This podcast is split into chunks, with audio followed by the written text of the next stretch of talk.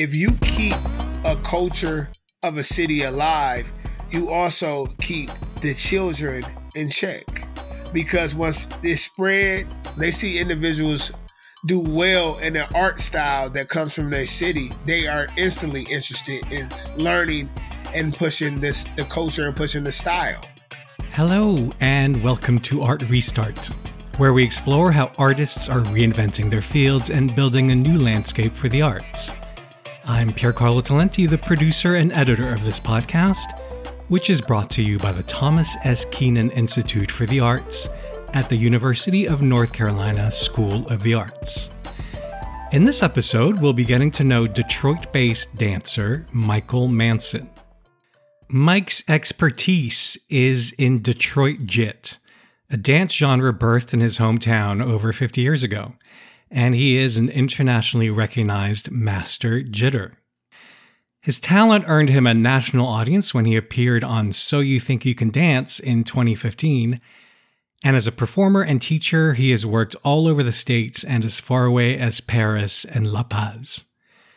Once a student of famed dancer choreographer Rennie Harris, he now tours with Rennie Harris Pure Movement in performances of Caravan, starring jazz scholar Terence Blanchard. Last year, Mike, in conjunction with the Detroit based nonprofit Living Arts, was one of five recipients of a prestigious Joyce Foundation grant for artists working in the Great Lakes region. Thanks to the grant support, Mike's been able to commit to his passion namely teaching young people in Detroit about their city's rich cultural history and ensuring that Detroit JIT is recognized, respected, and studied as a distinctive American dance genre. The Joyce Foundation grant also allowed him to create Rhythm of the Feet, a concert length dance production that not only centers Detroit JIT, but also, thanks to a cast of professional dancers from around the country, places it in the context of other seminal American footwork styles such as tap, Chicago footwork, Memphis Jookin, and Lindy Hop. Mike spoke to me from his home in Detroit.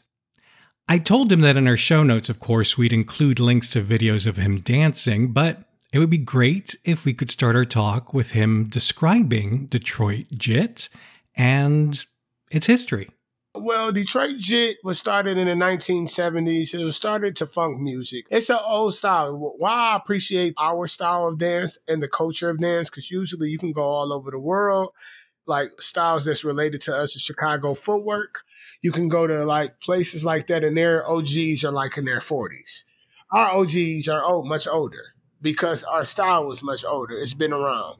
And once the style developed to grow, once it started growing, uh, it was like an evolution. And once the music changed, and we now what people generally see us dance to is techno. Techno was made here in Detroit. It was birthed here in Detroit. Cybotron, Clear, and all that good music came from Detroit. A lot of people don't know that. What did Jit? Did Jit? I'm just thinking about the name. Did it come out of the jitterbug or? Well generally they uh i would say that. I would say that. I, I, would think that the og's they didn't understand that but it did. And it was also a, a group of brothers called the jitterbugs. Actually it was three it was three to four brothers. Uh they used to do our fashion shows and all that. And this was in this like this was in the early 70s i mean not early like super early but this like in the 70s the style you see that I do now is the evolution of that. That was started like in the late 80s, 90s. That's when the style changed and we were dancing to techno. Now, it's interesting. Detroit really hates this. Like uh, in Detroit folk, you know, um, we have this music festival every year that's called Movement. You have all these people coming from everywhere, all the DJs coming, and these dancers are doing shuffle we do not shuffle to techno music.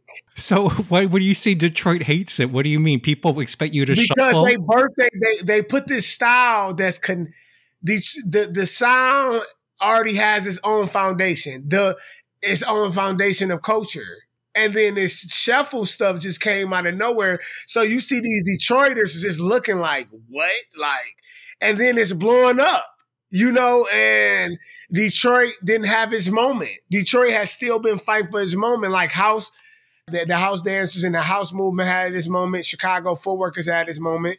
Even to all the way down to the music. Like if you think about it, like you remember that song uh, by Missy uh, Music Make You Lose Control. If you look at that video, right, that song, the, wait, first off, the song behind it is from Detroit, right? And if you look at the dancers, the dancers are doing Chicago footwork. The culture of Detroit has been fighting for the respect and to have their moment for forever because they have had their moment until uh, my generation. So I want to talk about that fighting for the respect of the Detroit culture. But before I do, I want to talk about how you came to be a dancer. What's your origin story? When did you start dancing and when when did Detroit Jit become your thing? So uh, I started dancing generally like how everyone. I started dancing when I was very young, like you know, four or five. I, it was just a hobby at first. I had competed. I was very, very known and popular in my area for dance. Like, you know, they I was celebrated because I was at first, you know, I was a, like a, a trouble kid. And then what dance did for me is it showed me, it taught me how to be disciplined. And I try, of course, I try to do the sports like every kid does. But, you know, I had thought about it at a very young age. I said, I like sports, but I love dancing. And if I hurt myself playing sports and I can't dance somewhere, I'm to be bummed about not dancing. And I thought made that decision at a young age.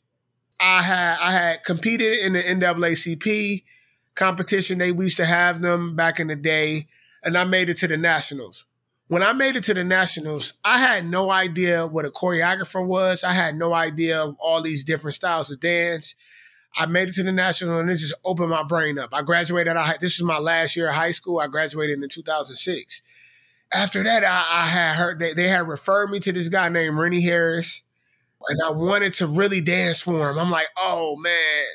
So I bugged him. I bugged him every day. Like I found they gave me his information. I call him every day to the point that he he a year later he told me that I can come to Philadelphia, which is in Philadelphia, and he said if you pay for your bus ride, your flight, you can have you could take classes for free and you could stay in the hotel for free. So uh, I did that he let me stay out there. I, I, learned about house. I learned about the foundation of hip hop. So a lot of the dances that I was doing, I didn't know it was a name to them.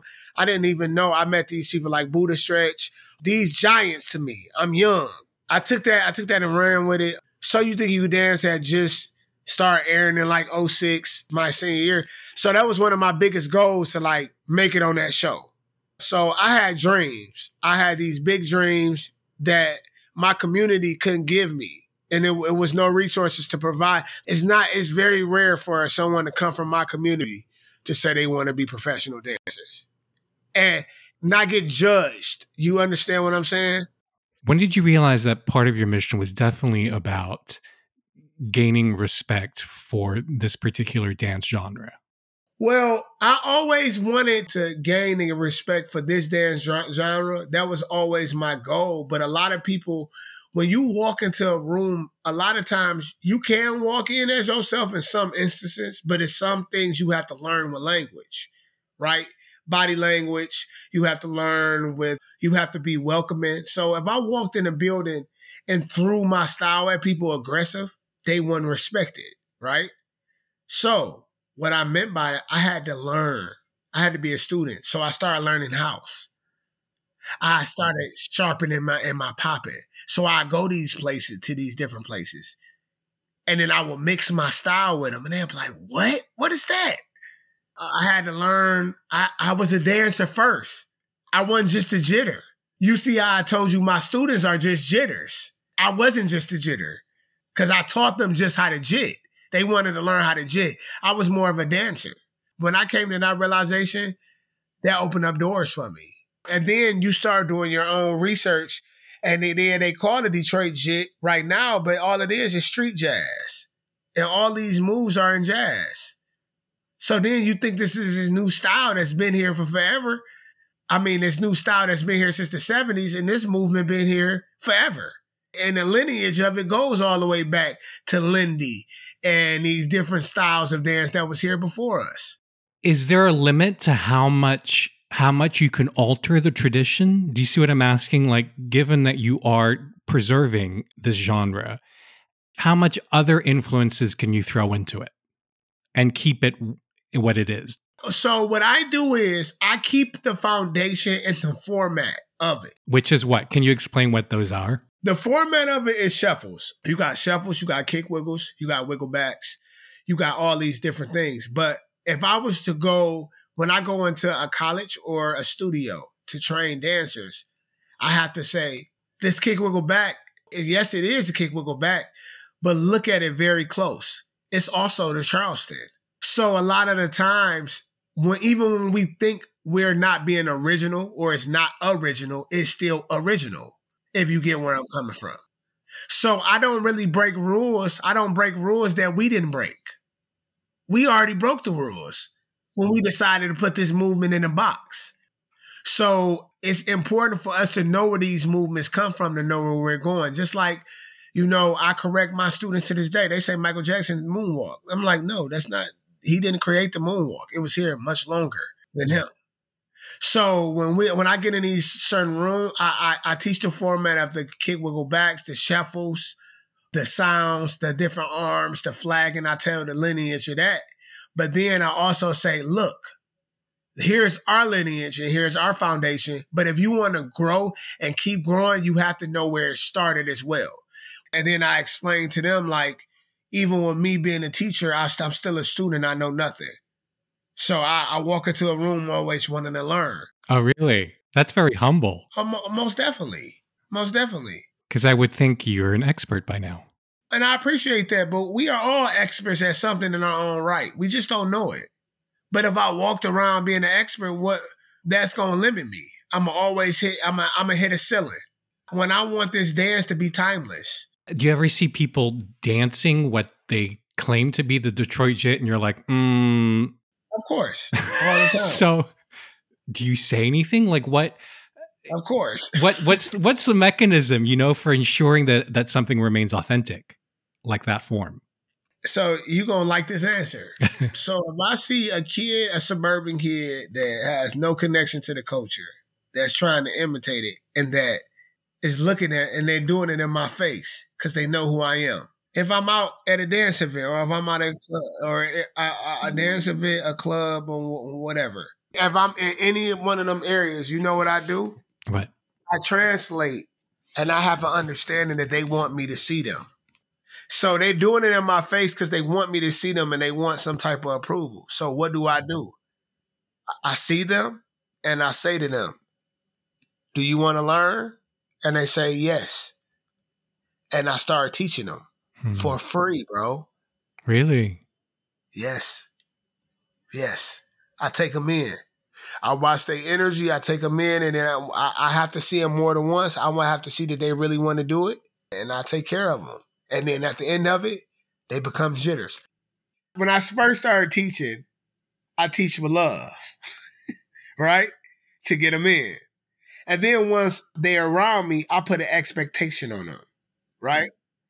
So now you know your foundation, you know your fundamentals, you know these di- these different movements. Now I'm on your ass. Excuse my French. now I, I have to be the person that you're not gonna like all the time because I want you to be better. And then we may fall out and may not talk for a year or two. And then once they get in the place that I'm in, they, they come to me and they say, thank you. And that is my blessing. I, I would never ever get upset if one of my students passed me or do better than me pushing this culture because my whole purpose of teaching and giving back is for the next generation to be better than me. So when did that that desire to give back and push the culture, when did that grow in you? When did that grow in you to be as powerful as your love of the dance itself? Well, could I be out? My friends made me teach them. I had no choice. Okay. what do you mean? They'd see they they they liked what you were doing and just slid in like, yeah, you about to teach me. Like I'm like, what? People that were not they they didn't want like because I always was I always had a, a, name in high school. So these people were like, yeah, you teaching me. In my neighborhood where I grew up to this day, you could not tell anyone that I they think I'm probably the best dancer in the world. because they are that they, you know in them neighborhoods they don't leave the neighborhood. They don't know. They don't know any better. You know what I'm saying? So I took my team. These are the people that what didn't even really they had never had no dance background. Uh, I taught them when they were like 21, 22. And now they successful jitters. I can't say that I was like, oh, I want to be a teacher. I never wanted to be a teacher. It just happened. Clearly, you came to really enjoy teaching. It sounds like. Uh, no. okay, never no, mind. Really. I just I just accept my responsibility. If you understand what I'm saying, because when I'm off, when when I'm on going to in and work and I'm giving back, I'm in. But when I leave them, I'm gone. What do you love most about your dancing? The beauty. I love the beauty in it, the timeless groove. You could look at this dance and see that it was here much longer than me. It's a bounce. It's a feeling. I love the versatility, like the different the different elements of the dance, like the flagging, which is dancers trying to imitate waacking and they don't even know. They just seen it on shows, right? And then the bisco, which is the shaking of the the girl dance in which you put on a persona like you're a woman and you're moving around and you're moving around in a circle and you're being very entertaining. The breakdowns getting to the ground, the drops, the explosive drops. Are, are all these elements that were added in more recent years to the dance? These were elements that was added in the more recent years to the I dance. And when, I, and when I say recent, I'm talking about like the 80s in the 80s, 90, uh, beginning the 90s. These was added. So is the dance, it sounds like your mentees may be moving the dance, maybe evolving the dancer ahead of you, possibly. Like, do you have, possibly. so you have possibly. to keep up with them too? No, I, they got to keep up with me. do they, they must introduce, because there's also new music, right? So new music yeah, must but, beget new dance. Yeah, so, yeah, yeah. So yeah, they must true. bring in new movements that maybe no, they un- don't. Un- no. you were totally shutting that down. No, they don't. they still doing my moves. Uh-huh. If, if you came to a rehearsal, you or a practice, you would absolutely see like, nah, they not. It's certain people that do different things, like tricks, but as far as footwork and movement and all that, nah, even the way I listen to music, what I could dance to, like they still trying to pick my mind because I hear music and what I can. I I have a talent to hear everything. I don't just hear one thing. Some people ear and their brain is only there to hear the snare. I was blessed with that ability. You've always had that ability. I always had the ability to dance on beat, but I started developing and growing once I started learning patience other than the fact that you love it and you're a master of the form, why why is it so important for you to keep the tradition of Detroit JIT alive and thriving? First off, it's not that many cities that has their own culture and their own styles of dance and their own history of dance. Uh, so I take a lot of pride in that. And the goal is to have this dance in universities. My goal is to have this dance an actually respected genre of dance. Like how people will bring up in colleges or in, in studios or bring up tap, ballet, these different styles. You know what I mean? Jazz. I want Detroit JIT to get that kind of respect because it can translate in every genre of music. There's no limit to this. If you keep a culture of a city alive, you also keep the children in check. Because once it's spread, they see individuals do well in an art style that comes from their city, they are instantly interested in learning and pushing this the culture and pushing the style. I give you an example. I was teaching in a studio in Pontiac, and all my kids used to always say, "Well, Mr. Mike, we don't want to dance. We don't want to jig." And now I'm no longer there. And they see all the other kids that I'm teaching and that's traveling with me. And they like, Mr. Mike, I want to do this. You know, I'm winning uh, the Joyce Awards, all these different things, Spirit of Detroit. They're like, Mr. Mike, I want to do this. So I feel like it ain't, it's like I'm no longer pushing this for me. And it's no longer about me. I'm pushing it for them. Well, since you brought up children, I want to talk about your partnership with Living Art Arts and uh, the project Rhythm of the Feet. Can you talk about that? Yes, most definitely. My relationship with Living Arts, one day I seen, uh, I had already had a goal of getting in the nonprofit world and winning these different grants. So I see someone present, uh, someone on Facebook said something about a meeting Living Arts. I didn't know what Living Arts was at the time. This was like 2018. We went, we got hired instantly. We started giving back to the. I was already teaching. I've already had jobs teaching at different places, but what Living Arts did, since Living Arts is community based and it's one of the biggest nonprofits in Detroit, if not the biggest, they were already in school systems like the DPS, all that. You know, they used us because we were different. Because a lot of the times they had different kinds of teachers. They had um they had people that was teaching tango and all these, and the kids didn't like that. You know, honest, the kids just didn't like it. You know, so we went in there and they seen us. It was three of us. They seen us, and we was a reflection of them. They they looked at us as like uncles and parents, or you know, they just we was relatable. So we went there at first I went in there went, went in there with the mindset of just teaching. I wanted to teach jit, but then I look I how I teach is I I scan the room and I'm like, you know what? I'm gonna teach hip hop. And I started teaching them hip hop. From there, you know, we were just working around the city. They were sending us everywhere. They made us kind of a face of the nonprofit. Of course, COVID shuts down. We have a new uh, regime. Uh, everyone gets fired. People quit you know, I'm still holding on to them and all that. But then, you know, we open up and I had these ideas. I was trying to, I had already won Kresge, but I was looking for different grants. And I noticed I'm like, I can't win the big ones because I'm not connected to a nonprofit. But I was connected to a nonprofit. I just wasn't thinking of living arts. I was already connected. And you know, a lot of the times the, the nonprofits has to be the connection to get the grant. So moving forward, uh, I Laura had, which is my director. She's the director of the of the uh, of Living Arts. I had told her I wanted to apply for Joyce, and she was like, "You want to apply for Joyce? I just I know people in Joyce, and I just moved from Chicago." And I'm like, "Really?" She was like, "Come on, I got you." Joyce that was your my, idea. Yes. Wow. Okay. Joyce is my idea. I knew nothing of it. I just went on the internet, seen it.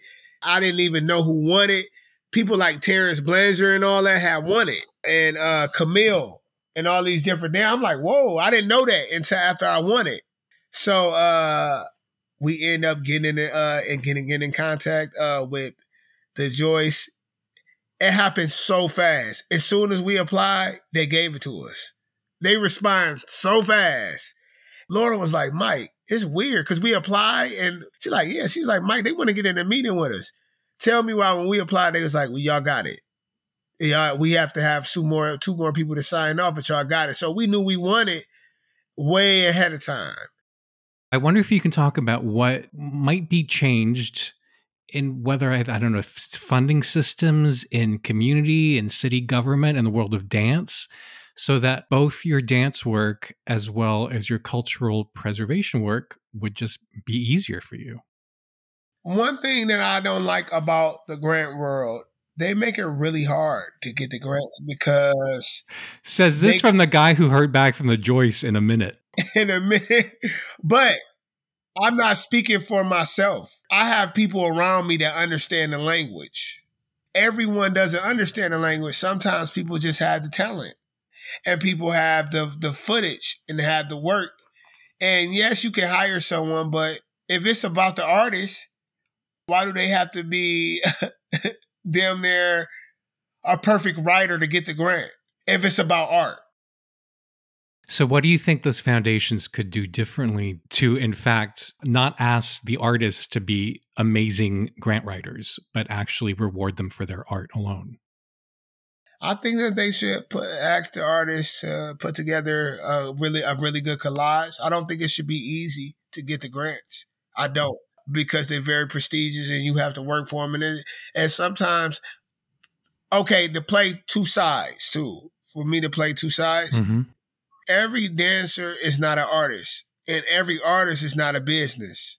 So if everyone that was good could just get this grant, it will it will hold no value because there's a lot of good people out there. So I get it, but what I'm saying is it sh- it should be a little easier. The beauty of this, because I'm gonna say the flip side of it, is that we have these resources. It was probably mil- millions and millions and millions and millions that fought for us to get to where we are at right now as artists and be able to apply for grants and get the money. So that's the flip. That's the best side about it because I don't. I that that's the best part about it. I mean because I don't have to want to be a, a famous dancer or this huge you know entity that everyone wants to know. I don't have to fight for that. I could just create and apply and create my own moments and be with a lifetime a lifetime have a lifetime fellowship that I can communicate with all the time because like Joyce flew me out last year and I got a chance to meet people, different kinds of people and people that has won won these grants before and they flying me out this year. So this is a family. Hmm. So the relationship is what's much more important than the money. What's what's your next big moment that you're dreaming for yourself? Well, when I say self, and when we say self, it's not really about self because all the people that I had in this show, they they had their moment. And um when I think of moments, I'm not even thinking about myself. I'm thinking about sharing. So my biggest goal is to take this show on the road and create more memories with everyone. If you'd like to learn more about Mike and read a written version of this interview, just head to uncsa.edu slash artrestart. You're subscribed, right? Yeah, I thought so. I was just checking. And we're always happy to get ratings and or reviews, which helps us reach new listeners. So if you have the time and the inclination, won't you click on some stars or jot down a few words on your podcast platform? That would be amazing. Our theme music is by Shanghai Restoration Project. I'm Piercarlo Talenti, and on behalf of the Thomas S. Keenan Institute for the Arts, thank you for listening.